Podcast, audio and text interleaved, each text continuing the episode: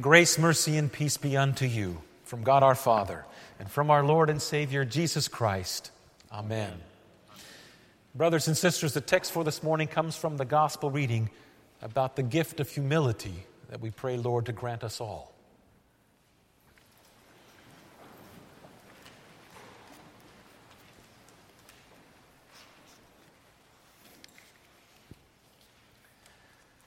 As of late, we have been looking at the gospel readings all from the gospel according to St. Luke.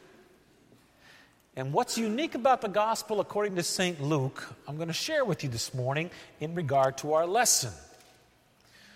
Each of the gospels talk about Jesus' baptism and his temptation. But Luke records, only Luke records this event that happened, that set the stage and confirms this theme that you see laid out before you in this morning's gospel reading. The first thing that Jesus did publicly after his temptation in the wilderness, he went to his hometown, Nazareth. And there in Nazareth, he sat down and was given a scroll to read. So he stood up and rolled up the scroll and read this text from Isaiah The Spirit of the Lord is upon me, because he has anointed me to proclaim good news to the poor. He sent me to proclaim liberty for the captives, the recovering of sight for the blind, and to set at liberty those who are oppressed, to proclaim the year of the Lord's favor. When he told all those who heard this that today that was fulfilled in their hearing, They rejected it. Most of them rejected it because, well, they knew him. This is the son of Mary and Joseph. He's nobody special.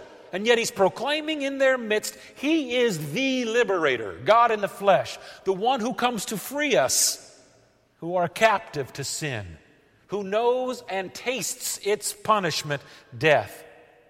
We see it happening ever incrementally in our own fleshly body, and we see it around us in those who have preceded us by dying. So we see this wage of sin within our life, and He has come to liberate them, to liberate you. His whole purpose for coming is also to liberate you not only from the wages of that sin, but the gift of physical renewal, fleshly renewal. That you will get brand new flesh and blood upon the resurrection. That you will see, taste, touch, hear, feel all things in heaven. It will not be an abstract spiritual estate, but a very fleshly one and real one. He's come to give us this freedom from the guilt that hangs over us and the shame the shame that prevents us oftentimes from interacting in love toward one another, to free us of our own, own problems, that we may then be able to love and to forgive. And yet, the people here who heard this beautiful freedom story, most of them rejected it. It wasn't just them, though. In fact, throughout all of Jesus' ministry up to this point, the biggest rejecter of this liberty, this freedom that he comes to bring, were the Pharisees. Two other times prior to today did Jesus heal someone of a physical malady in their presence, that is the Pharisees, on, of all days, a Sabbath. The first time he did it was a, with a man who had a withered hand. And he brought healing to his physical flesh as a sign. Just as I have freed this man of his physical pain and suffering, so have I freed him more importantly of his spiritual suffering and have liberated him from sin's shame, guilt, and punishment. That upset the Pharisees because the Pharisees were all about the letter of the law and not the intent. The second time was with a woman who was completely malformed and had been bent over with this horrible disability for 18 years. And he healed her in their midst on a Sabbath. So, of all days, for him to do this, in this morning's text, of all days, it is also a Sabbath. But it's not just any Sabbath, it is a Sabbath that precedes and is a part of the Passover. Now remember, the Passover is the Old Testament story of liberation. It is where the people of Israel were physically freed from the oppression of slavery by the Egyptians. But really, it was a picture of their spiritual captivity to sin and their freedom being brought to the promised land. All a picture of Jesus who freed you at that font of your sin, of your slavery to sin, and of your guilt and shame to bring you adoption and forgiveness. So, of all Sabbaths, this is an interesting Sabbath for which Jesus to do this very miracle and finally bring to a head his interaction with these Pharisees. Now, it's very interesting even though they had been harassing him, scoffing at him, angering him, if that was possible, and it's not, but basically continually needling Jesus, Jesus had great love for these Pharisees. He loved them so much. He wanted to see them freed of their own captivity to sin. Just as He looks at you and me with that same love and compassion, wishing you and I to be free of the captivity that we've placed ourselves in as we act out our sins. He brings the man, literally, the text says, He takes the man and sets them in their midst and he heals this man of dropsy. Now, dropsy is not dropping on the ground like epilepsy. Sometimes people think that. Dropsy is a severe form of edema, swelling. So it's not the typical swelling that accompanies a woman being pregnant or anything like that. This swelling is far beyond that, so much so that it rendered them unclean. So Jesus takes this unclean man with dropsy, brings them in their midst, these holy Pharisees, in the midst of their Passover Seder, and heals him in their midst and sends him away. Frees him of his captivity, not only physically, but more importantly, spiritually, frees him. And then he brings this conversation because he loves these Pharisees so much to this head and says, Is it lawful to heal on the Sabbath or is it not? In other words, answer in your heart of hearts. Repent and give answer. And what was their answer? Silence. Very telling, wasn't it? It implies that they knew the answer, but they didn't want to confess it. What kept them from it? We don't know. The text doesn't tell us. But I think we do know. In their heart of hearts, they were impenitent. They did not want to confess it having liberated and freed this man, then Jesus gives them one more chance. And he makes it a very personal experience. Which of you, if something very valuable like an ox were to fall into a well, which of you would not sit there and rescue that ox out of the well because of its great value? And the answer would be, of course, all of them would because they understand the intent and not the letter in that case. So he adds one more, not only an ox, but what does he say? Your own son. What if your own son fell into a well? Would you leave him in that well overnight, all to obey the law and to make yourself look righteous, or would you understand the intent?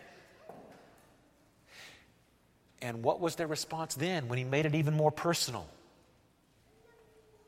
It says, the text, they could not reply to these things. Jesus does not stop loving these Pharisees. He goes on and he takes a parable and teaches them through this story of God's love and mercy. He takes this parable and teaches it to them. And you know where he gets the basic content of this parable, our Lord? From this morning's Old Testament reading. Did you hear it? In the book of Proverbs about the king and not going up to the king's presence at a high place of honor, but rather be asked to come forward. So when Jesus knits this parable for these men, he's trying to get them to see I am God and I am the one who makes you have worth and value and honor. Where we get ourselves into trouble is when we try to give ourselves worth, value, and honor in each other's eyes and not in God's. You see, the pride of the Pharisees was always in their self assessment. When you and I assess ourselves, weigh ourselves in the scale,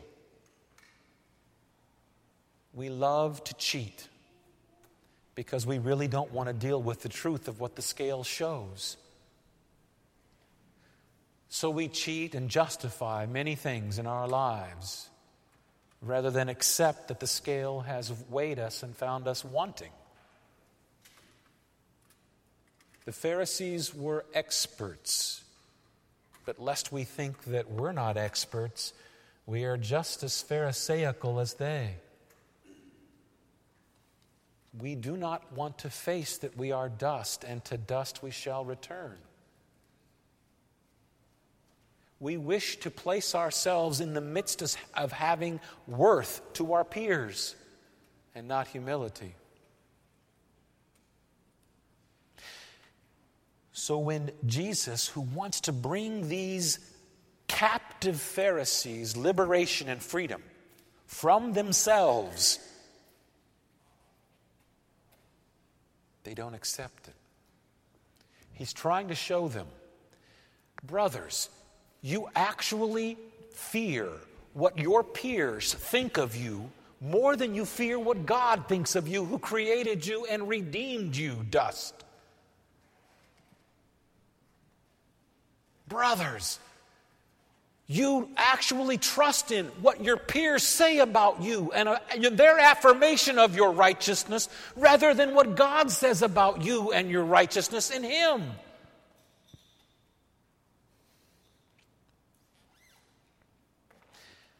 Brothers, you actually love the accolades of your peers more than you love God's accolade, you are my beloved son or daughter. These Pharisees, whom Jesus loved, could not see that.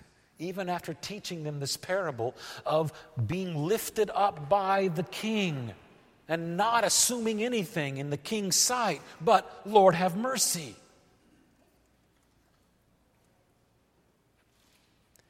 Jesus does not stop his love for the Pharisees. He continues with another explanation of that parable. He says to them, The one who exalts himself will be humbled by God. The one who humbles himself will be exalted by God. Humble yourselves, therefore. It's a lot like last Sunday's gospel, wasn't it? The last shall be first, and the first shall be last?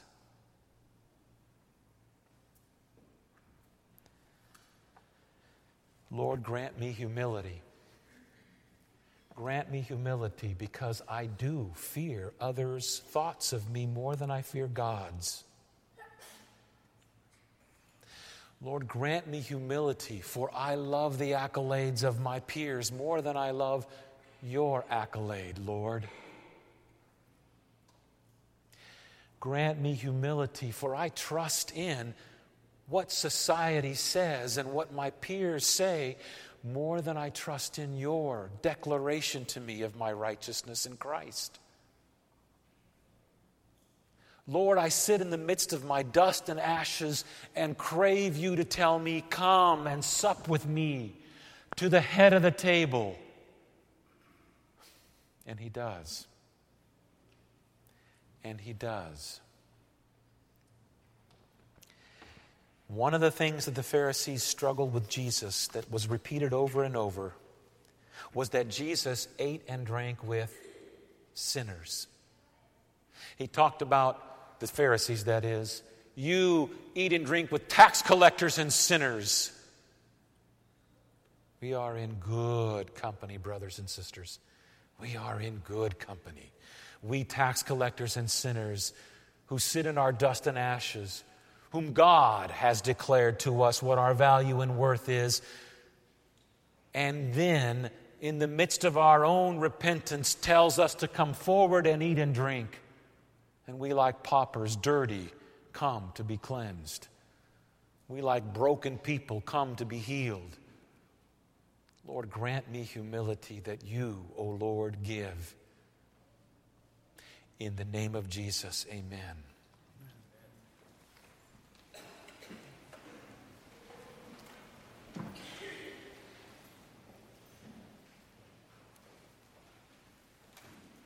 Sing with me. Sing with me David's prayer for such humility. Create in me a clean heart, O God, and renew a right spirit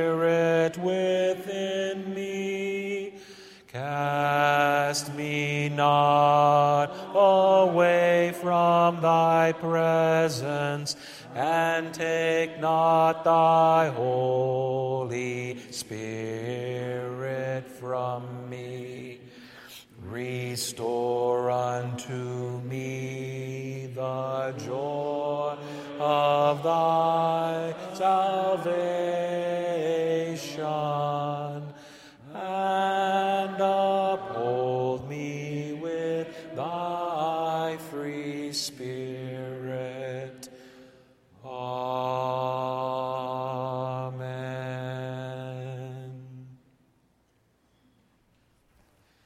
The peace of God, which passes all understanding, keep your hearts and your minds on Christ Jesus to life everlasting. Amen. Amen.